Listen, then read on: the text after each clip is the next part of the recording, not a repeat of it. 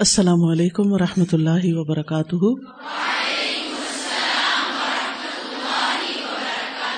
نحمد ونسلی علی رسول کریم اما بعد، فاعوذ باللہ من الشیطان الرجیم، بسم اللہ الرحمن الرحیم، رب اشرح لی صدری ویسر لی امری، واحلل عقدۃ من لسانی قولی۔ الحمد للہ الحمد للہ المتفرد بکمال الذات و جمیل الصفات المنزہ ان مشابہت المخلوقات، احاط علما بجمیع الکائنات، ووسع سمعه جمیل الاصوات الحمد للہ الذي لا خیر الا منه ولا فضل الا من لدنه ہر قسم کی حمد اللہ کے لیے ہے، ساری تعریفیں اللہ ہی کے لیے ہیں۔ غور کیا آپ نے اس پر؟ ساری تعریفیں اللہ کے لیے۔ اس لیے اگر کوئی ہماری تعریف نہ کرے تو اس میں کوئی حرج کی بات نہیں، کوئی نقصان کی بات نہیں۔ کیونکہ تعریف کا اصل مستحق تو اللہ تعالیٰ ہے۔ اگر کوئی ہماری کرتا ہے تو بھی وہ دراصل ہماری نہیں، وہ اللہ ہی کی طرف جاتی ہے۔ کیونکہ ہماری کوئی بھی خوبی، ذاتی ایکوائرڈ خوبی نہیں ہے، وہ ہمیں اللہ ہی نے عطا کی ہے۔ تو اللہ سبحان تعالیٰ کے لیے ساری تعریفیں کیوں ہیں؟ اس لیے کہ وہ اپنی ذات کے لحاظ سے کامل ہے اور اپنی اچھی صفات کے لحاظ سے اکیلا ہے، یکتا ہے۔ جو مخلوقات کی مشابہت سے پاک ہے، وہ کسی مخلوق جیسا نہیں ہے۔ اس نے تمام کائنات کو اپنے علم سے گھیرا ہوا ہے۔ اس کے مقابلے میں ہمارا علم کیا ہے؟ کچھ بھی نہیں۔ اور اللہ کی سماعت تمام آوازوں کو گھیرے ہوئے۔ یعنی کہیں کسی قسم کی کوئی بھی آواز ہوتی ہے، ہلکی یا زور سے، وہ سب اللہ سبحان و تعالیٰ سنتے ہیں۔ ہر قسم کی حمد اللہ کے لیے ہے کہ خیر اس کے سوا کہیں سے حاصل نہیں ہوتی اور فضل و کرم صرف اسی کے پاس سے حاصل ہوتا ہے۔ اس لیے ہمیں کیا کرنا چاہیے؟ اگر سب کچھ اسی سے حاصل ہوتا ہے تو اسی سے مانگنا چاہیے۔ اسی کی طرف رجوع کرنا چاہیے۔ اسی کی طرف متوجہ ہونا چاہیے۔ تو آج ہم کتاب التعبیر میں سے پڑھیں گے، باب رؤیا اہل سجون والفسادی والشرک۔ باب قیدیوں اور اہل شرک اور فساد کے خواب کا بیان۔ یعنی اگر خواب دیکھنے والا کوئی غیر مسلم ہو، شرک کرتا ہو، یا ایسے لوگ ہوں جو کریمنلز ہوں، جیلوں میں ہوں، تو پھر ان کے خواب کیا سچے ہو سکتے ہیں؟ یا ان کے خوابوں کی بھی کوئی تعبیر ہو سکتی ہے؟ یہ بات اس چیپٹر میں آئے گی۔ اس سارے باب میں امام بخاری سورت یوسف کی خوابوں پر مشتمل آیات لے کر آئے ہیں۔ تو بات یہ ہے کہ خواب کوئی مسلمان ہو یا غیر مسلم، کوئی کافر ہو یا مومن، کوئی مشرق ہو یا مواحد کوئی صالح ہو یا فسادی ہو، کوئی جیل میں ہو یا اپنے گھر میں رہتا ہو۔ انسان ہونے کے ناطے وہ سب ایک ہی جیسے ہیں بحثیت انسان۔ اچھے برے کا فرق الگ چیز ہے۔ لہذا جو کیفیت کسی بھی انسان کے ساتھ ہوتی ہے، جیل سے باہر وہ اندرونی طور پر وہ کیفیت اس کی جیل کے اندر بھی ہو سکتی۔ تو سچے خواب مسلمان کو بھی آ سکتے ہیں اور غیر مسلم کو بھی آ سکتے ہیں۔ خواب تین طرح کے ہوتے ہیں نا، نفسانی شیتانی رحمانی۔ ٹھیک ہے؟ میں نے ذرا سمپل کر دیا ان کو۔ نفسانی سے مراد جو آپ کی حدیث نفس ہوتی، دل کی باتیں۔ شیتانی جو شیطان آپ کو وسو سے ڈالتا ہے، جاگتی حالت میں بھی اور خواب کی حالت میں اور رحمانی جو اللہ کی طرف سے ہوتے ہیں، سچے خواب۔ خواب بعض اوقات ہمارے اپنے ہی خیالات ہوتے ہیں۔ بعض اوقات شیطان ڈراتا ہے خواب میں اور بعض اوقات ایسے خواب ہوتے ہیں جو ہم نے کبھی سوچے بھی نہیں ہوتے۔ بالکل ان یوژل سی چیزیں ہوتی ہیں اور وہ یاد بھی رہ جاتے ہیں اور وہ مختصر بھی ہوتے ہیں۔ کیونکہ ازغاس و احلام جو ہوتے ہیں نا وہ الجھے ہوئے خواب ہوتے ہیں۔ لمبے خواب، کبھی ادھر جا رہے ہیں، کبھی ادھر جا رہے ہیں، کبھی کچھ کر رہے ہیں، کبھی کچھ کر رہے ہیں۔ ایک لمبا سلسلہ چل رہا ہے۔ تو یہاں پر ہم دیکھتے ہیں کہ اس بات میں ہمیں کون سی معلومات پتہ چلتی ہیں؟ لقول ہی تعالی، اللہ تعالیٰ کا فرمان ہے وہ دخل السجن فتیان اور یوسف علیہ السلام کے ساتھ جیل خانے میں دو اور جوان قیدی داخل ہوئے فتیان علاقولی ہی اللہ تعالیٰ کے اس فرمان تک، ارجع الى ربک، اپنے آقا کے پاس واپس جاؤ۔ تو آئیے ان آیات کی تلاوت سنتے ہیں، پھر اس کے بعد ہم ان کی وضاحت دیکھیں گے۔ ودخل معه السجن فتيان قال أحدهما إني أراني أعصر خمرا وقال الآخر إني أراني أحمل فوق رأسي خبزا أحمل فوق رأسي خبزا تأكل الطير منه نبئنا بتأويله إنا نراك من المحسنين قال لا يأتيكما طعام ترزقانه إلا نبأتكما بتأويله نبأتكما بتأويله قبل أن يأتيكما ذلكما مما علمني ربي إني تركت ملة قوم لا يؤمنون بالله وهم بالآخرة هم كافرون. واتبعت ملة آبائي إبراهيم وإسحاق ويعقوب. ما كان لنا أن نشرك بالله من شيء ذلك من فضل الله علينا وعلى الناس، ولكن أكثر الناس لا يشكرون. يا صاحبي السجن، أأرباب متفرقون؟ أأرباب متفرقون خير أم الله الواحد القهار؟ ما تعبدون من دونه إلا أسماء سميتموها سميتموها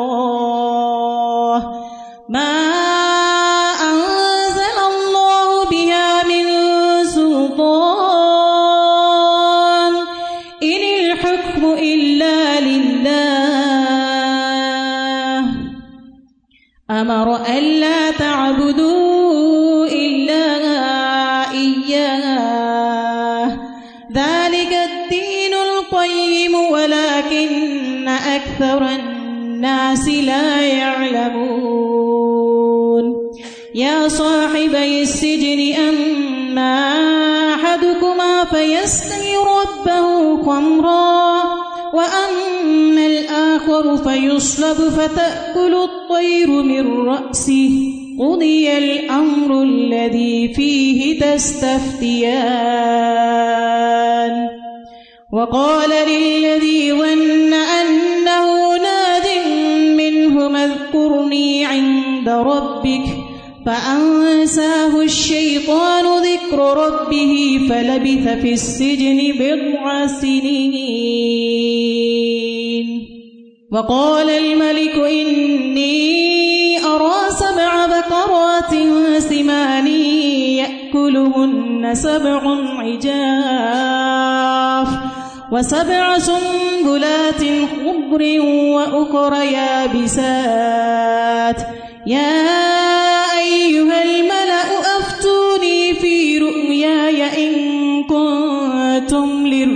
للرؤيا تعبرون قالوا أضغاث أحلام وما نحن بتأويل الأحلام بعالمين.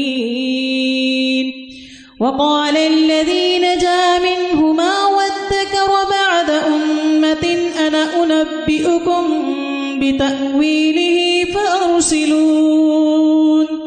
يوسف أيها الصديق.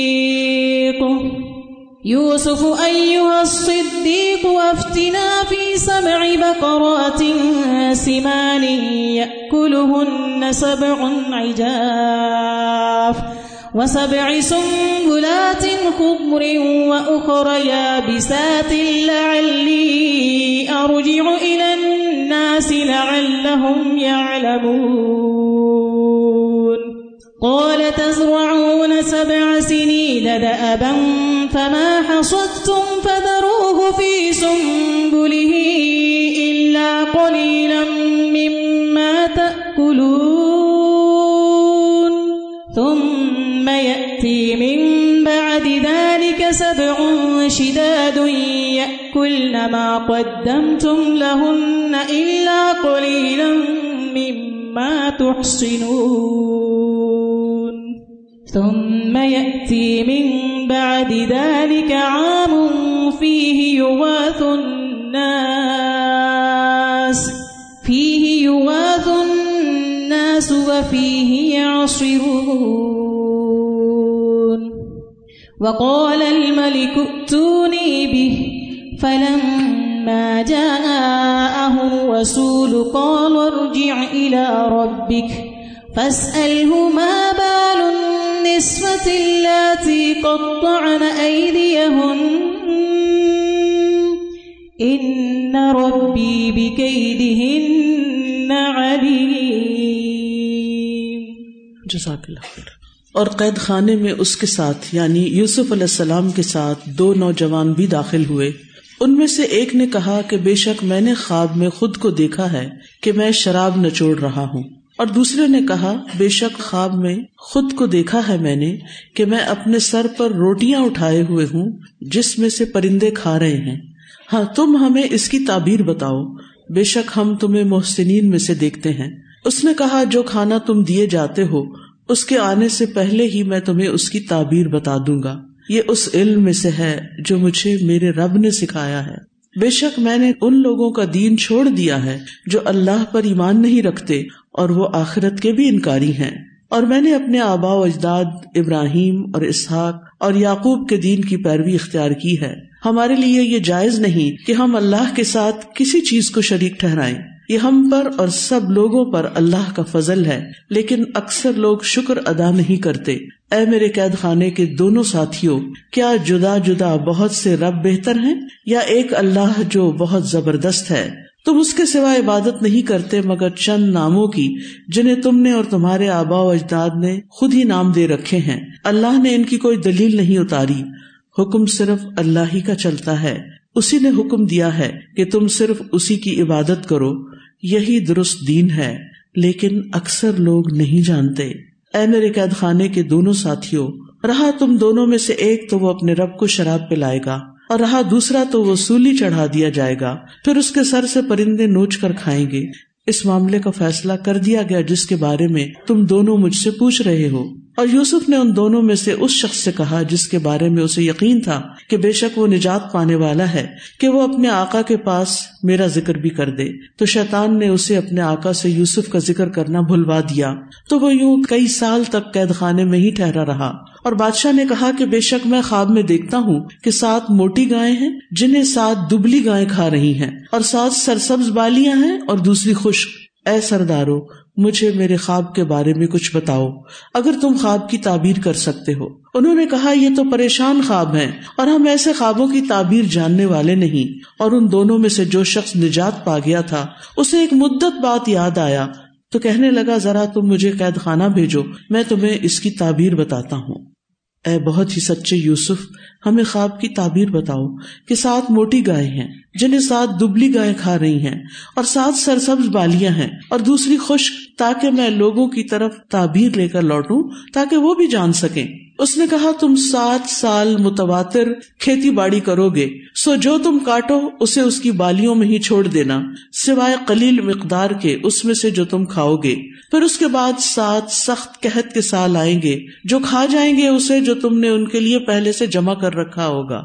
سوائے اس قلیل مقدار کے جو تم محفوظ کر رکھو گے۔ پھر اس کے بعد ایک سال آئے گا جس میں لوگوں پر خوب بارش ہوگی اور وہ اس میں رس بھی نہ چھوڑیں گے۔ اور بادشاہ کہنے لگا، اسے میرے پاس لاؤ۔ تو جب یوسف کے پاس پیغام لانے والا آیا، تو یوسف نے کہا، اپنے آقا کی طرف لوٹ جاؤ۔ پھر اس سے پوچھو کہ ان عورتوں کا کیا حال ہے جنہوں نے اپنے ہاتھ کاٹ لیے تھے۔ بے شک میرا رب ان کی چال سے خوب واقف ہے۔ وقال الفضیل لبعض الاتباع۔ فضیل نے اپنے پیروکاروں میں سے کسی کو کہا۔ فضیل بن ایاز جو ہے ایک بہت نیک آدمی ہے۔ تو ان کے جو فالوورز تھے، ان میں سے کسی کو کہا، یا عبد اللہ اے اللہ کے بندے ارباب متفرقون خیر ام اللہ الواحد القہار؟ کیا جدا جدا بہت سے رب بہتر ہیں یا ایک اللہ جو بہت زبردست ہے؟ بدکرا کا مانا ہے افتا علم من زکرا زکرا سے افتعال کے وزن پر یعنی جو باب سلاسی مزید کا ہے، اس سے بس زکرا کی بجائے ودکرا بنا۔ امتن کرن امت کا مانا ہے کرن یعنی زمانہ۔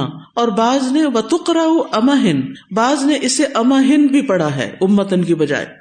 جس کا مانا ہے نسیان بھول چوک۔ وقال ابن عباس، اور ابن عباس کہتے ہیں یا اسرون العناب و دہنا کہ وہ انگور نچوڑیں گے اور تیل نکالیں گے۔ تحسنون تحرسون۔ تحسنون کا معنی ہے جس کی تم حفاظت کرو گے، حراست سے۔ تو ان آیات میں ہم دیکھتے ہیں کہ ہمارے لیے کچھ بہت سبق ہیں جن کی مختصر وضاحت میں کروں گی۔ سب سے پہلے تو ہم دیکھتے ہیں کہ یوسف علیہ السلام کو جب جیل خانے بھیج دیا گیا، تو جب وہ جیل میں ڈالے جا رہے تھے، تو ان کے ساتھ دو اور نوجوان بھی جا رہے تھے۔ یعنی گویا وہ ایک بیچ تھے، اکٹھے گئے۔ جب اکٹھے آپ کچھ عرصہ کسی کے ساتھ رہتے ہیں، اس کی عادات کو دیکھتے ہیں، اس کے حالات کو دیکھتے ہیں، اس کی فہم و فراست کو دیکھتے ہیں، اس کے معاملات کو دیکھتے ہیں، تو اس کے بارے میں آپ کا ایک امیج قائم ہو جاتا ہے۔ کہ یہ شخص اس طرح کا ہے۔ جیسے ہاسٹل میں آپ بچیاں اکٹھی رہتی ہیں اور دن رات ایک دوسرے کو دیکھتے ہیں، تو ہر ایک کے بارے میں آپ کا ایک گمان ہے۔ اور یاد رکھیے، یہ صرف ہاسٹل میں رہنے سے نہیں ہوتا۔ ویسے بھی آپ جن لوگوں کے ساتھ تعلق رکھتے ہیں وہ آپ کے بارے میں کوئی نہ کوئی امیج قائم کر لیتے ہیں آپ کے معاملات کی وجہ سے کہ آپ کون ہیں اور اس سے آپ روک نہیں سکتے دوسروں کو، منع نہیں کر سکتے، کیونکہ ان کی آنکھیں آپ کو دیکھتی ہیں، ان کے کان آپ کو سنتے ہیں اور پھر وہ اس کے مطابق آپ کے بارے میں ایک رائے رکھتے ہیں۔ اب ہر ایک کو یہ سوچنا چاہیے کہ اس کے بارے میں عام لوگوں کے اندر کیا رائے ہے۔ یہ شخص سچا ہے یا جھوٹا ہے، بات کو صحیح طریقے پہ سمجھتا ہے یا سمجھ ہی نہیں ہے اس کو، یا یہ چیزوں کو اوور ایگزیجریٹ کرتا ہے، بات کچھ ہوتی ہے، کچھ اور بنا کے پیش کرتا ہے۔ یہ ساری چیزیں ہماری گفتگو سے، ہماری پریزنٹیشن سے، ہمارے رویوں سے کھل جاتی ہیں۔ ان کو ہم چھپا نہیں سکتے۔ اور یہی چیز پھر ہمارے حق میں یا ہمارے خلاف گواہی بن جاتی ہے۔ اور مرنے کے بعد یہ گواہیاں بھی ہمارے اعمال نامے میں لکھی جائیں گی۔ اور جب تک زندہ ہیں، ہمارے یہ آثار دوسروں کے لیے ایک نمونہ بنے ہوئے ہوتے ہیں۔ اور وہ اگر ایسے ہی طریقے پہ چل پڑتے ہیں، اگر اچھا طریقہ ہے تو صدقہ جاریہ بن جاتا ہے۔ اور اگر ہمارے طریقے درست نہیں ہے تو وہ ہمارے لیے وبال جان بن جاتے ہیں۔ کیونکہ جو کچھ ہم کرتے ہیں، ہمیں دیکھ کر کچھ اور لوگ ویسا ہی کر رہے ہوتے ہیں۔ انسان اپنے ماحول سے کچھ نہ کچھ اخذ کیے چلے جا رہا ہوتا ہے۔ تو یہاں پر ہم دیکھتے ہیں کہ یوسف علیہ السلام کا جیل خانے کے اندر جو کہ ایک مشکل وقت تھا، اس میں ان کا ایک امیج بہت ہی زبردست جیل والوں پہ پڑا، جو بھی وہاں پر قیدی تھے۔ اور وہ کیا تھا؟ کہ انا نرا من المحسنین ہم تمہیں محسنین میں سے دیکھتے تم محسن ہو۔ ایوہ صدیق اے بہت سچے انسان۔ آج تک ہمیں کسی نے کہا ہے بہت سچے انسان۔ ایمان اور جھوٹ ایک دل میں جمع نہیں ہوتے۔ جھوٹ نفاق لاتا ہے، تھوڑا یا زیادہ۔ اس لیے اس کی بھی فکر کرنی چاہیے۔ بہرحال اب وہ ساتھی جو تھے وہ اپنا خواب بتاتے ہیں۔ ایک کہتا ہے کہ میں شراب نچوڑ رہا ہوں، دوسرا کہتا ہے کہ میرے سر پہ روٹیاں رکھی ہوئی ہیں جس سے پرندے کھا رہے ہیں۔ یہ دونوں خواب ذرا عجیب و غریب قسم کے تھے اور تعبیر کے لائق تھے۔ اور انہیں یوسف علیہ السلام نظر آئے کہ جو انہیں تعبیر بتا سکتے تھے۔ یوسف علیہ السلام کو اللہ تعالیٰ نے خوابوں کی تعبیر کا علم دیا تھا۔ یہ وہی کے ذریعے ان کو ملا تھا۔ اس سے بھی پتا چلتا ہے کہ اگر آپ کسی علم میں مہارت رکھتے ہیں، تو وہ آپ کی جو اسکل یا مہارت ہوتی ہے، وہ بھی چھپی نہیں رہتی لوگوں سے۔ وہ بھی ظاہر ہو جاتی۔ اور لوگ پھر اس کے مطابق آپ کے پاس آتے ہیں۔ وہ کہتے ہیں نب نہ بتاویل ہی ہمیں ان خوابوں کی تعویل بتاؤ۔ تعویل کا ایک معنی ہوتا ہے تفسیر یا تفصیل۔ یعنی ہمیں ایکسپلین کرو یہ کیا خواب ہے۔ اور دوسرا معنی ہوتا ہے تعویل کا وہ چیز جس کی طرف انجام کار لوٹ کر جائے گا۔ یعنی کسی بھی چیز کا نتیجہ آپ یوں کہہ لیں۔ یعنی اس کا ہمیں آؤٹ کم بتاؤ ریزلٹ بتاؤ، یہ کیا باتیں ہیں جو ہم نے خواب میں دیکھی ہیں۔ ان نرا کا من المحسنین ہم آپ کو محسن دیکھتے ہیں۔ ایک تو احسان وہ ہوتا ہے جس کا ذکر حدیث جبریل میں آتا ہے۔ انتاب اللہ کا انا کا تراہ آپ اللہ کی عبادت ایسے کریں گویا آپ اس کو دیکھ رہے ہیں۔ فعلم تکن تراہ فن اگر یہ کیفیت نہیں تو اللہ تعالیٰ تو آپ کو دیکھتا ہی ہے۔ یہی سوچ لیں۔ یہ سوچ کے اگر انسان عبادت کرے گا تو اس کی عبادت خوبصورت ہو جائے گی۔ احسان کا لفظ حسن سے اور حسن کہتے ہیں خوبصورتی کو۔ تو انہوں نے یوسف علیہ السلام کے اندر کچھ ایسی چیزیں دیکھی ہوں گی، ان کی نماز، عبادت کا طریقہ، ان کی اٹھنا، بیٹھنا، رکھ رکھاؤ، لین دین اور پھر لوگوں کی خیر کی طرف رہنمائی۔ کیونکہ احسان میں کوئی احسان جو سب سے بڑا کسی پہ کرتا ہے، وہ اس کی خیر کی طرف رہنمائی ہوتی ہے۔ تو انہوں نے یوسف علیہ السلام کے اندر یہ نشانی پہچان لی کہ آپ محسن ہیں اور یہ معلوم کر لیا کہ وہ ان کے خوابوں کی تعبیر بتا کر ان پر بڑا احسان کریں گے۔ ان کی مشکل حل کر دیں گے۔ یہ بھی ایک احسان ہوتا ہے۔ کسی کو کسی کنفیوژن میں سے نکالنا، جہالت میں سے نکالنا۔ اندھیروں میں سے نکالنا، پریشانی سے باہر نکالنا، غم کی کیفیت سے باہر نکالنا، یہ بھی احسان کی قسمیں ہیں۔ تو اب یوسف علیہ السلام نے کیا کیا؟ اس موقع کو غنیمت جانا۔ اور اس موقع پر اپنا کام کر لیا۔ اور وہ کام کیا تھا؟ دعوی کا کام۔ یعنی جب لوگوں کو آپ کی ضرورت پڑی، خواب کی تعبیر پوچھنے کی، تو یوسف علیہ السلام نے ضروری سمجھا کہ اب یہ اس وقت میری طرف متوجہ ہے۔ ٹرسٹ بلڈ ہو چکا ہے۔ لہٰذا اب میں ان کو دعویٰ کر سکتا ہوں۔ یاد رکھیے، لوگ کہتے ہیں نا کہ لوگ دین کی طرف نہیں آتے، کیسے لائیں ان کو؟ اس کو کیسے بلائیں؟ اس کو کیسے لائیں اس کام کی طرف؟ تو سب سے پہلا کام دعوی کرنا نہیں ہوتا۔ پہلا کام کیا ہوتا ہے؟ ٹرسٹ بلڈ کرنا۔ اپنا ایک تعارف کروانا کہ ہم تمہارے خیر خواہ ہیں۔ جب کوئی آپ پر ٹرسٹ کرے گا، آپ کی بات کو پھر توجہ سے سنے گا۔ آپ کی بات پر یقین بھی کرے گا۔ آپ کی بات کا اس کے دل پر اثر بھی ہوگا۔ اور اگر اعتماد نہیں ہوگا کچھ بھی نہیں ہوگا، جتنا چاہے رو لیں۔ بہرحال انہوں نے کیا کیا؟ انہوں نے کہا کہ کھانا آنے سے پہلے میں تمہیں خواب کی تعبیر بتا دوں گا۔ کھانے کا ذکر کیوں کیا؟ یہ بھی ایک حکمت کی بات تھی۔ کیونکہ کھانے کا ٹائم قریب تھا تو انہوں نے اس کی ایک لمٹ رکھی کہ کب تک میں یہ کام کر دوں گا۔ یہ بھی بہت ضروری ہوتا ہے۔ ہم عام طور پر کسی بھی کام کے کرنے کا جب وعدہ کرتے ہیں تو کوئی ڈیڈ لائن نہیں مقرر کرتے۔ ہم کہتے ہیں ہاں ہو جائے گا، ہو جائے گا، فکر نہیں کریں، ہو جائے گا۔ بھی کب ہوگا؟ کچھ تو بتاؤ، نہیں پتا۔ تو یہ انداز بھی معاملے کا انتہائی غلط ہے۔ یہاں سے یوسف علیہ السلام کی عقل مندی ظاہر ہوتی ہے کہ انہوں نے وقت محدت کیا۔ کیونکہ ان کے اندر ایک بے چینی تھی نا، انہوں خواب دیکھے ہوئے تھے۔ وہ چاہتے تھے جلدی تعبیر ملے۔ تو ان کا کہ صبر کرو، مل جائے گا اور اس وقت سے پہلے۔ کیونکہ اس سے پہلے وہ اپنی بات ان کو بتانا چاہ رہے تھے۔ سب سے پہلے انہوں نے کیا بتایا؟ ذالکما مما اللہ منی ربی۔ یہ علم مجھے میرے رب نے دیا ہے۔ تو رب کا تعارف کرا دیا۔ اگر آپ کسی کو دعوی کرنا چاہتے ہیں تو اپنی کہانیاں مت سنائیں۔ آپ رب کی بات کریں اس سے، رب کا تعارف کرائیں۔ اللہ کون ہے؟ کتنا مہربان ہے۔ اس کی نعمتیں یاد کرائیں۔ کسی کو بھی آپ کوئی پہلا لیکچر کہیں دینا چاہتے ہیں۔ رب کی تعریف کریں اور رب کی پہچان کرانا شروع کر دیں۔ کون ہے رب؟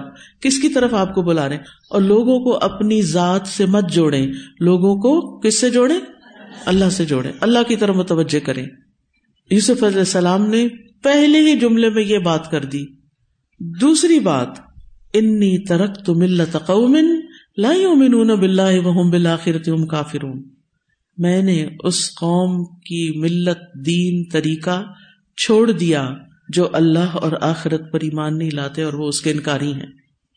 سبحان اللہ، اتنا زبردست ہے یہ جملہ کہ اس میں وہ شرک اور توحید کا فرق واضح کر رہے میں کون ہوں؟ میری نسبت کس کی طرف ہے؟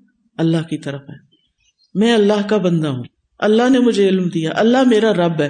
کیونکہ رب خالق بھی ہوتا ہے، مالک بھی اور مدبر۔ رازق بھی وہی ہے۔ اور دوسرا یہ کہ میں جس قوم میں رہتا ہوں یا جس قوم میں میں رہا ہوں، سال ہا سال ان کے بیچ میں رہنے کے باوجود میں نے ان کا طریقہ اختیار نہیں کیا۔ میں نے اپنی آئیڈینٹی قائم رکھی ہے۔ کیونکہ آپ دعوی کر ہی نہیں سکتے اگر آپ ملت قوم اللہ یؤمنون پہ چلنا شروع کر دیں۔ اگر آپ کی اپنی زندگی کے کوئی اصول نہیں، کوئی طریقے نہیں، اگر آپ بھی ان لوگوں کی طرح بننا چاہتے ہیں جن کے پاس علم نہیں، تو پھر آپ انہیں کس چیز کی طرف بلا رہے ہیں؟ مسلمان تو جہاں بھی ہوتا ہے، اللہ کے دین کا نمائندہ ہوتا ہے۔ اور اگر آپ ون بائی ون ایک کے بعد ایک ماحول سے متاثر ہو کر اپنے دینی پہچان، اپنے دینی شعار، اپنی دین کی گفتگو سب کچھ چھوڑتے چلے جائیں تو پھر کہاں جا کے کھڑے ہوں گے اور کب کس کو دعوی کریں گے؟ پھر آپ زندگی لوگوں کو رب بنا کے گزاریں گے اپنے رب کو رب بنا کے گزاریں گے؟ عام طور پر کیا ہوتا ہے؟ مثلاً آپ بچیاں، قرآن کی تعلیم پڑھ رہے ہیں، آپ کو ایک ماحول ملا ہوا ہے، آپ کے دل میں اللہ کی محبت بھی جاگ گئی، رسول صلی اللہ علیہ وسلم کی محبت بھی جاگ گئی، اور آپ اچھے اچھے کام کرنے کا پرجوش عزم بھی رکھتے ہیں، اپنی زندگی کا مقصد رکھتے ہیں، بہت کچھ آپ سوچے ہوئے ہیں۔ لیکن اب کیا ہوگا؟ جب یہ زندگی کا موڈ ختم ہوگا، آپ یونیورسٹی یا کالج جائیں گے۔ وہاں آپ اکیلے ہوں گے اور بے شمار دوسرے لوگ آپ کو انفلوئنس کرنا چاہیں گے۔ اب آپ کا امتحان شروع ہو گیا۔ یا تو آپ ان کو اپنے طریقے پہ لے آئیں گے یا پھر آپ اس میں ڈیزالو ہو جائیں گے۔ کون سا طریقہ بہتر ہے؟ عقل مند کون ہے؟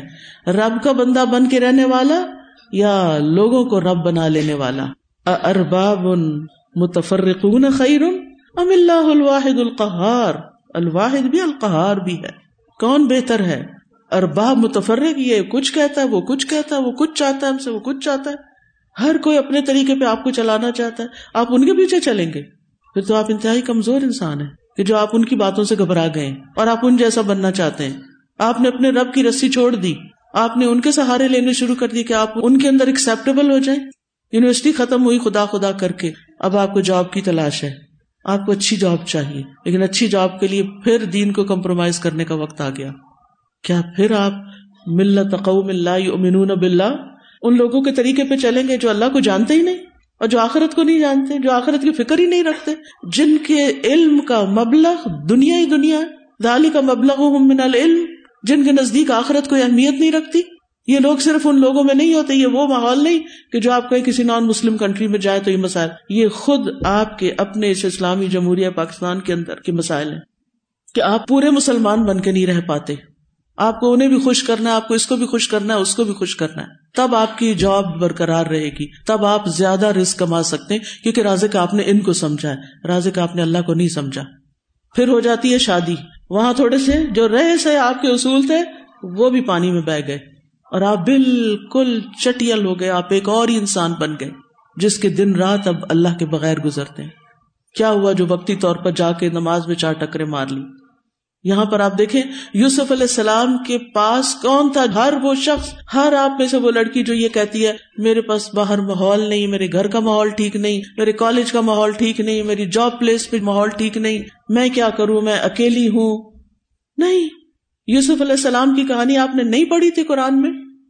وہ اکیلے نہیں تھے؟ ان کے ساتھ کون تھا اتنے سال مصر میں؟ کیا اس وقت کا ماحول بڑا اسلامی ماحول تھا، بڑا شریفانہ ماحول تھا؟ خوبصورت انسان تھے اور کتنی عورتیں پیچھے پڑ گئی لیکن کیا وہ ان کی رو میں بہ گئے؟ ان جیسے بن گئے۔ نہیں، اگر ان جیسے بن جاتے تو اینڈ آف دا ڈے اتنا بڑا مقام آپ کو نہ ملتا۔ وہ آرام سے، اچھے طریقے سے، بہت ریلیکس ہو کے کہہ رہے ہیں، انی ترک تو ملت قومن لا یؤمنون باللہ وهم بالآخرۃ هم کافرون. ملت جو ہے مذہب یا طریقہ ہوتا ہے جس کی طرف انسان نسبت کرتا ہے۔ تو جو مسلمان ہوتا ہے، وہ رب کا فرما بردار ہوتا ہے اور ہر جگہ ہوتا ہے۔ ادخلو فی السلم کافوا اور پھر وہ کیا کہتے ہیں؟ اس کے برعکس، میں نے کیا پکڑے رکھا؟ و تبا تو ملت آبائی ابراہیم و اسحاق و یعقوب۔ میں نے اپنے باپ دادا ابراہیم اور اسحاق اور یعقوب کا دین اختیار کیا۔ سبحان اللہ، اپنا تعارف کیسے کرا رہے ہیں؟ میں کون ہوں؟ میں یہاں سے تعلق نہیں رکھتا۔ میں انبیاء کی اولاد ہوں۔ آج آپ دیکھیں کتنے ہی علماء ہوتے ہیں، کتنے ہی نیک گھرانے ہوتے ہیں، کتنے ہی دیندار لوگ ہوتے ہیں۔ ان کے بچے بھی اس ماحول میں بہ جاتے ہیں، کیونکہ لہریں بہت تیز ہیں، بہت سخت ہیں، ماحول سخت ہے، آسان نہیں ہے۔ یعنی آپ دیکھیے کہ کتنی ہی بچیاں، جن کی مائیں پورے حجاب میں، جن کی نانی حجاب میں، جن کے اور آس پاس کے رشتے دار سب دین میں، اور وہ صرف اس لیے دین سے باہر کے وہ یونیورسٹی میں پڑھ گئی یا اس کی ڈگری بہت اچھی ہو گئی۔ کہ اب ہمیں دنیا میں زندگی گزارنے کا پتا چلا، ہمارے آبا و اجداد کو تو کچھ پتا ہی نہیں تھا۔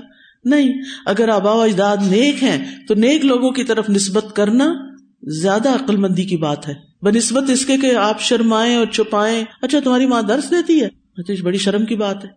یعنی بہت سے لوگ ماحول کے خوف سے یہ بتاتے ہی نہیں کہ ہم کس کی اولاد ہیں، کہاں سے آئے ہیں، کون ہے اور ہمیں کیا کرنا ہے۔ چھپاتے ہیں اس کو، حجاب کو چھپاتے ہیں۔ یعنی حجاب باہر سے پہن کے گئے کالج پہنچے اور کسی کو پتا نہ چلے جٹ سے اتار، گرول مرول کر کے اس کو بیگ میں ڈالو۔ اور بالکل ویسے ہی ہو جو جیسے دوسرے لوگ پھر رہے ہیں۔ نہیں، میرا رب اللہ ہے۔ میں اللہ کی نگاہ میں ہوں۔ تم سب اللہ کے مقابلے میں بہت چھوٹے ہو۔ مجھے تمہارا ڈر نہیں ہے، مجھے اپنے رب کا ڈر ہے۔ میں نے اس کی طرف واپس جانا ہے۔ میں نے ہمیشہ یہاں نہیں رہنا۔ میرے پاس دنیا بھر کا مال بھی اکٹھا ہو جائے تو میری قبر میں مجھے کوئی فائدہ نہیں دے سکتا۔ لہذا وہ اپنا تعارف کراتے ہیں۔ کیونکہ اگر دین کی تعلیم دیتے ہوئے آپ کا کوئی دینی بیک گراؤنڈ ہے تو وہ آپ کو فائدہ دیتا ہے اگر آپ اس کو مینشن کریں۔ پھر کہتے ہیں ماں کا نلانا انشر کا بلّہ منشئی سارے انبیاء کی دعوت کا بنیادی نقطہ کیا ہے؟ شرک سے برات۔ کہ ہمارے لیے جائز ہی نہیں، ہمیں حق ہی نہیں کہ ہم اللہ کے ساتھ کسی اور چیز کو شریک ٹھہرائیں۔ من شعی کچھ بھی ذرا سی بھی۔ نہ انسان، نہ فرشتہ، نہ جن، بھوت، پری پری، کوئی بت۔ قبر، پتھر، درخت، چاند، سورج، ستارے، ہم کسی کو اللہ کے ساتھ شریک نہیں ٹھہراتے۔ ذالک من فضل اللہ علینا۔ یہ اللہ کا ہم پر بڑا فضل ہے۔ کیا؟ کہ اس نے ہمیں شرک سے محفوظ رکھا۔ ولا کن اکثر لا یشکرون۔ لیکن اکثر لوگ شکر ادا نہیں کرتے۔ یعنی محسن کے احسان کو نہیں پہچانتے کہ اس نے ہمیں دین کا راستہ دکھایا۔ اور ہم اس کی قدر نہ کریں اور اس کو چھوڑ کے دوسرے انسانوں کے بنائے ہوئے طریقوں پہ چلنے لگے۔ یا صاحب السجن ارباب متفرقون خیر ام اللہ الواحد القہار؟ پھر سراحت کے ساتھ توحید کی تبلیغ کرتے ہیں۔ ذرا سوچو تو صحیح، عقل سے کام لو۔ کیا بہت سے متفرق رب بہتر ہے یا ایک اللہ؟ ایک اللہ کا بندہ بننا بہتر ہے یا بہت سے لوگوں کو رب بنا لینا؟ کیونکہ جن کی انسان اطاعت کرنے لگتا ہے نا، جن سے مروب ہو جاتا ہے، جن سے متاثر ہو جاتا ہے، وہ انسان کا خدا بن جاتا ہے، الہ بن جاتا ہے۔ تو یوسف علیہ السلام قید خانے کے ساتھیوں کی عقل کو جھنجھوڑتے ہیں۔ عقل سے کام لیتے ہیں اور عقل جھنجھوڑتے ہیں۔ ان کو سمجھاتے ہیں۔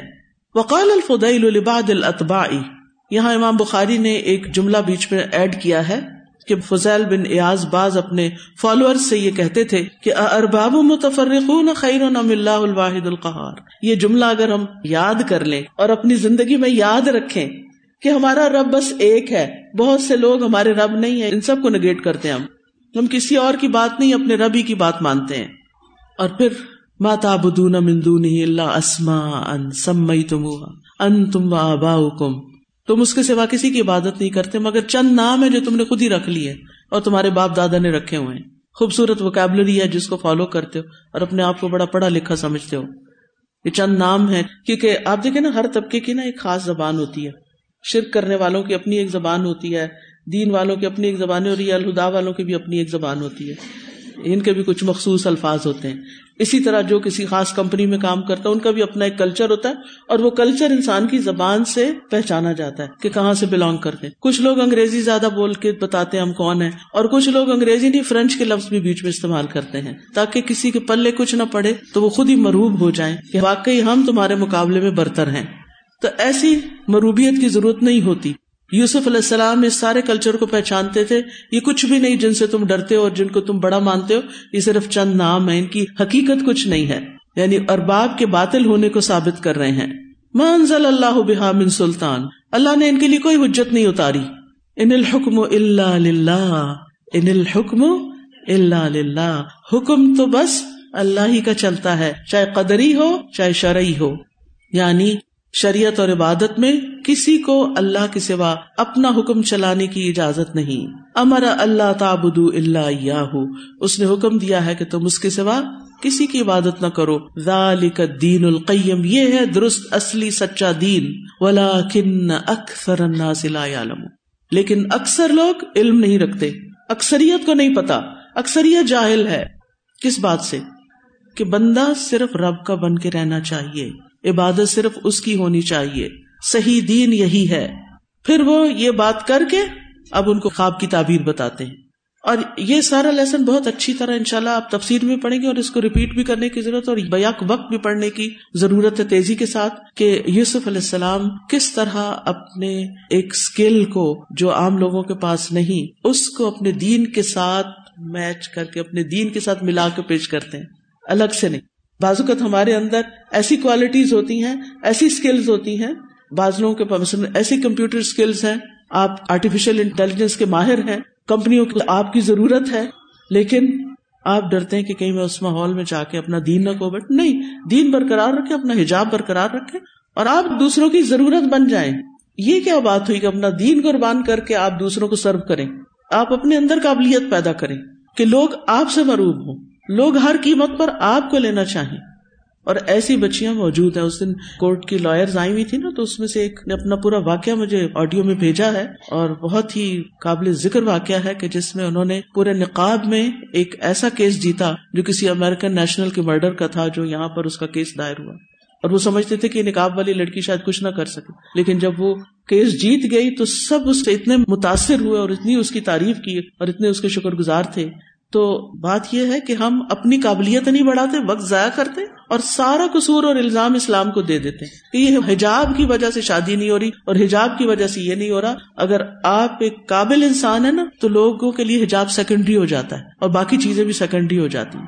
وہ کہتے نہیں، یہ چیز چاہیے ہمیں۔ کیونکہ آپ کام کے ہیں، تو اپنی صلاحیتوں کو بڑھائیں۔ بہرحال یوسف علیہ السلام بہت اچھے طریقے سے ان کو خواب کی تعبیر بتاتے ہیں۔ اس میں بھی آپ دیکھیے پہلے خوشخبری والی بات بتاتے ہیں۔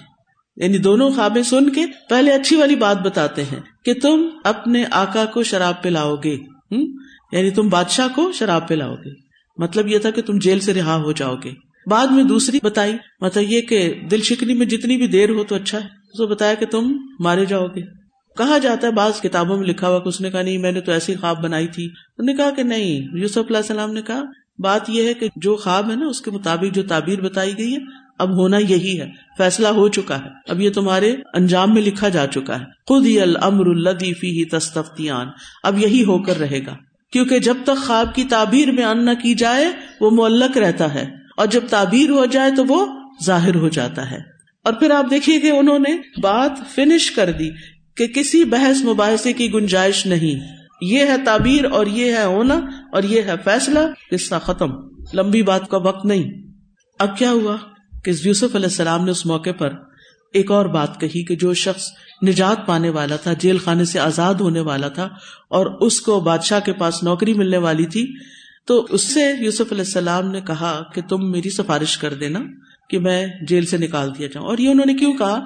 کیونکہ مصیبت سے نکلنے کے لیے اسباب اختیار کرنا منع نہیں ہے۔ لیکن کیا ہوا؟ فنسا شیتان شیتان نے اس شخص کو بھلوا دی بات اس سے پتا چلتا ہے شیتان خیر کے کاموں میں رکاوٹ ڈالتا ہے۔ آپ کوئی اچھا سا کام کرنے والے ہوتے ہیں اور ادھر جا بھی رہے ہوتے ہیں اور شیطان آپ کو بلوا دیتا ہے اور موقع نکل جاتا ہے۔ خاص طور پر میسجز آپ کے ذہن میں کوئی نیکی کا خیال آتا ہے، آپ سوچتے ہیں، میں ذرا جلدی سے واٹس ایپ کھولوں اور میسج کر دوں۔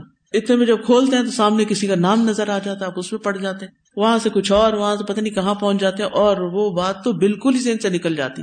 حالانکہ آپ اگر وہ بات یاد رکھتے تو آپ کی نیکیوں میں بے پناہ اضافہ ہو جاتا۔ جب وہ موقع گزر جاتا ہے تو یاد آتا، اوہ ہو، یہ تو میں بھول ہی گیا۔ تو شیطان ایسی رکاوٹیں ڈالتا ہے۔ فلبی سنین تو یوسف علیہ السلام بہت سال تک جیل خانے میں رہے۔ اب بادشاہ کو ایک خواب آ جاتا ہے۔ وہ خواب کیا ہے؟ وہ دیکھتا ہے کہ سات گائے ہیں جو موٹی ہیں، جن کو سات پتلی گائے کھا رہی ہیں اور سات بالیاں سرسبز ہیں اور دوسری کچھ خشک ہیں۔ عجیب سا خواب تھا۔ اس نے اپنے درباریوں سے کہا کہ مجھے تعبیر بتاؤ۔ لیکن انہوں نے کہا کہ ہم نہیں جانتے۔ یہ پراگندا سے خیالات ہیں۔ ان کی کوئی تعبیر نہیں ہو سکتی۔ سبحان اللہ۔ چار تو اس میں جملے تھے، چھوٹے چھوٹے۔ اس کو جن کے پاس علم نہیں تھا، انہوں نے کیا کہا؟ ازغاس و احلام۔ لیکن وہ چار جملے کیا تھے؟ سب آ بقرات ان سمان یا کل ہن سب ان ایجاف و سب آ سمبلات ان خدر و اخر یابسات۔ کتنے مختصر سے چار جملے ان کو وہ کہتے ازغاس و احلام۔ احلام جو شیطان کی طرف سے ہوتا ہے نا، وہ شیطان کی آنت ہوتی ہے۔ وہ کہتے ہیں شیطان کی آنت۔ لمبے چوڑے خواب ہوتے بادشاہ کا یہ خواب سچا تھا، حالانکہ وہ مشرق تھا، لیکن ان کو تعبیر نہیں پتا تھی تو انہوں نے اپنی رائے دے دی۔ اور اپنی جان چھڑا لی۔ اب کیا ہوا؟ جب یہ خواب آیا تو وہ جو شراب نچوڑنے والا شخص تھا، جس نے یوسف علیہ السلام سے جیل خانے میں تعبیر پوچھی تھی، وہ اپنی ڈیوٹی پر موجود تھا اور بادشاہ کا مقرب تھا، کیونکہ بادشاہ کو پلاتا تھا۔ تو ایسے لوگ جو قریب میں خدمت کرتے ہیں، ان کے پاس چھوٹی سی بات کرنے کا بھی وقت نکل ہی آتا ہے۔ تو بہرحال، اب اس کو یاد آ گیا او یوسف علیہ السلام خواب کی تعبیر جانتے ہیں۔ وہ کہتے ہیں کہ مجھے چھوڑو، میں جا کے خواب کی تعبیر لے کر آتا ہوں۔ انا نبی حکم تعبیل ہی نہیں مجھے بھیجو، مجھے جانے دو۔ ظاہر کام پہ تھے، اجازت لے کے جانا تھا اس کو۔ اب یوسف علیہ السلام کے پاس آتے اور آ کے کیا کہتے یوسف و صدیق یوسف اے انتہائی سچے انسان۔ اور پھر خواب بتاتے افنا فی سب بقرات سمان یا اکل سب اجاف و سب سمبلات خدر و اخر یا بسات لی ارج سے اللہ یا لمون آپ اس خواب کی تعبیر بتا دیں تاکہ میں لوگوں کے پاس واپس جاؤں، شاید کہ ان کو تعبیر پتہ چل جائے۔ اب آپ دیکھیے، اس شخص نے جو یوسف علیہ السلام کو سچا کہہ رہا ہے، اس نے بادشاہ کے خواب کے الفاظ بین ہی جا کے بیان کیے۔ بیچ میں اپنی طرف سے کچھ شامل نہیں کیا۔ یوسف علیہ السلام نے تعبیر بتائی۔ قال تزرعون سبع سنین دعبا کہ تم سات سال مسلسل کھیتی باڑی کرو گے، فما حسد تم تو جو تم کاٹو فضرو فی سمبلی اس کو اس کی بالیوں میں ہی چھوڑ دینا اللہ کلیل مما تاکلون، مگر جو تھوڑا بہت تم اس میں سے کھاؤ گے، ورنہ اس غلے کو بالیوں سے نکالنا نہیں۔ اب آپ دیکھیے کہ بالیوں سے نہ نکالنے کی حکمت کیا تھی؟ خوشوں میں کیوں چھوڑو؟ تاکہ وہ زیادہ سے زیادہ محفوظ رہ سکے۔ صرف اتنا غلہ صاف کرو جو کھانا ہے، اور وہ بھی کم سے کم۔ یہ یوسف علیہ السلام کی دور اندیشی تھی، انہوں نے صرف تعبیر نہیں بتائی، بلکہ ساتھ ہی حل بھی بتایا کہ اس سے محفوظ کیسے رہنا ہے۔ اور آپ دیکھیے کہ ہزاروں سال پہلے گندم کو گھن، سسری، کیڑے وغیرہ سے محفوظ رکھنے کا بہترین طریقہ تھا، یہ جو یوسف علیہ السلام نے بتایا تھا۔ یہ بھی اس علم میں سے تھا جو اللہ نے ان کو دیا تھا۔ یعنی جو کاٹو، سٹوں میں رہنے دو، تاکہ غلہ محفوظ رہے۔ اور پھر ان سات سالوں میں انسانوں کے علاوہ وہ جو بھس نکلے گا وہ ساتھ ساتھ جانوروں کے بھی کام آتا رہے گا۔ پھر کہتے تم میں آتی ممباد ادالی کا سب انشداد پھر اس کے بعد سات سخت سال آئیں گے جس میں وہ سب کچھ تم کھا لو گے جو تم نے بچا کے رکھا ہوگا۔ اللہ خلیل مما تحسن اب آپ دیکھیے کہ یوسف علیہ السلام نے تھوڑے سے لفظوں میں بھی خواب کو سمجھ لیا اور اس کی تعبیر بیان کی۔ جو تعبیر کا علم رکھتے ہیں ان کو لمبی چوڑی کہانیاں سنانے کی ضرورت نہیں ہوتی۔ وہ مختصر الفاظ میں بھی طے تک پہنچ جاتے ہیں، یہ بات کیا ہے؟ یہ کیا کہا جا رہا ہے؟ اور یہ حکمت ہوتی ہے۔ اور انہوں نے کس خوبصورتی کے ساتھ، شادابی کے سال بھی سمجھے اور خشک سالی کے سالوں کو بھی سمجھا۔ اور پھر اس کے بعد خوشخبری بھی سنائی کہ یہ جب چودہ سال گزر جائیں گے تو پھر ایک سال قحط سالی کے بعد ایسا آئے گا کہ جس میں خوب بارشیں ہوں گی اور خوب تم سب کچھ فائدے حاصل کرو گے۔ اب خواب کی تعبیر معلوم کر کے جب قاصد پلٹتا ہے تو اس نے بادشاہ کو ساری حقیقت سے متنوع کیا۔ بادشاہ کو خواب کی تعبیر بڑی بھلی لگی اور اسے پتا چل گیا کہ یوسف علیہ السلام قابل فاضل شخص ہیں اور خواب کی تعبیر بتانے میں ان کو کمال حاصل ہے اور اس کے ساتھ ساتھ اچھے اخلاق والے اور حسن تدبیر کرنے والے بھی ہیں۔ ساری باتیں اس نے سمجھ لی اور وہ ایک بے غرض انسان ہے جو مخلوق کا نفع چاہتے ہیں۔ کیونکہ انہوں نے صرف خواب کی تعبیر نہیں بتائی اور ڈرا کے نہیں بھیج دیا، بلکہ اس کے ساتھ تدبیر بھی بتائی۔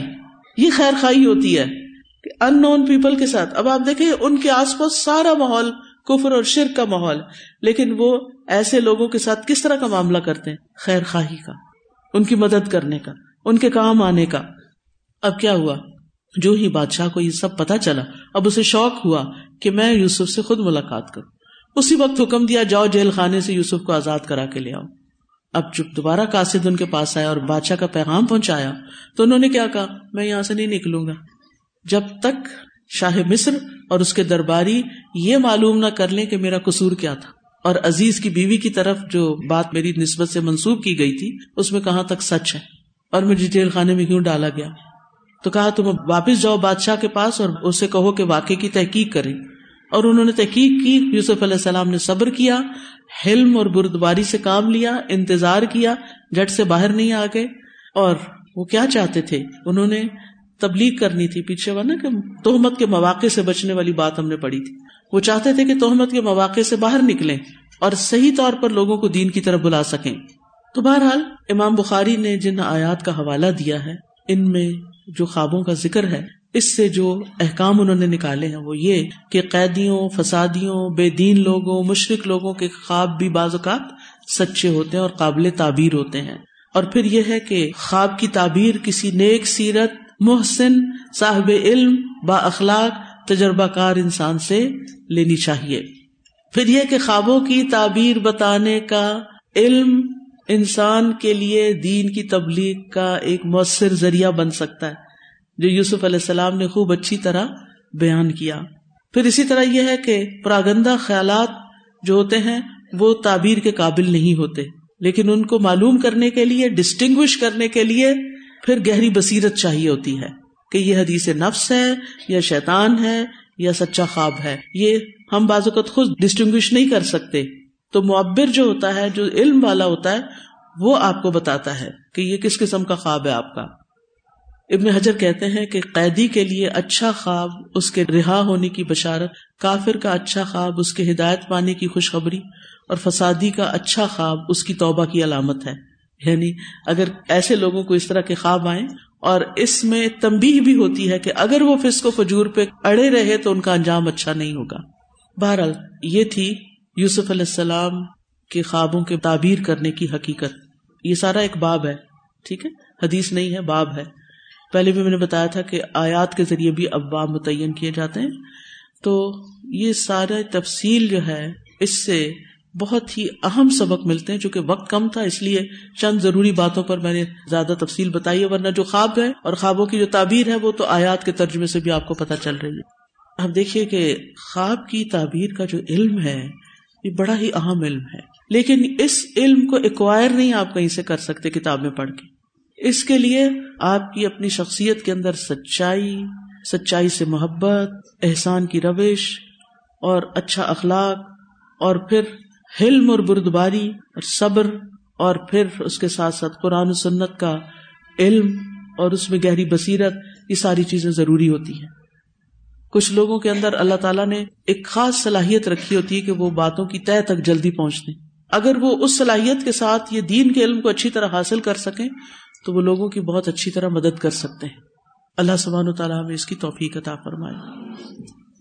جی استاد یہ جو فضل ہم اکثر کہتے ہیں نا عمارتیں بناتے ہیں بڑی بڑی اسی پر لکھ دیتے ہیں من فضل ربی تو یہاں میں ریفلیکٹ کر رہی تھی کہ یوسف علیہ السلام اس علم کے بارے میں فرما رہے ذالک من فضل اللہ علینا الناس کیا واقعی ہم بھی دین کے علم کو اپنے لیے اللہ کا فضل سمجھتے ہیں اور اس پر شکر گزار ہوتے ہیں؟ اور اس کو اللہ سبحان و تعالیٰ کا احسان مانتے ہیں یا صرف اس کو ایک ماں باپ کی طرف سے ڈالی مصیبت سمجھتے ہیں کہ انہوں نے زبردستی ہمیں یہاں پر بھیج دیا استاذہ یہ جو بات ہو رہی تھی لوگوں کی ہمارے بارے میں گواہی تو اس میں ایک دفعہ کسی نے کسی گروپ میں میسج بھیجا تھا کہ جس میں سمندر کی بات کی گئی تھی کہ ایک شخص کے بچے کو سمندر نے ڈبو دیا تو کہتا ہے کہ سمندر ظالم ہے۔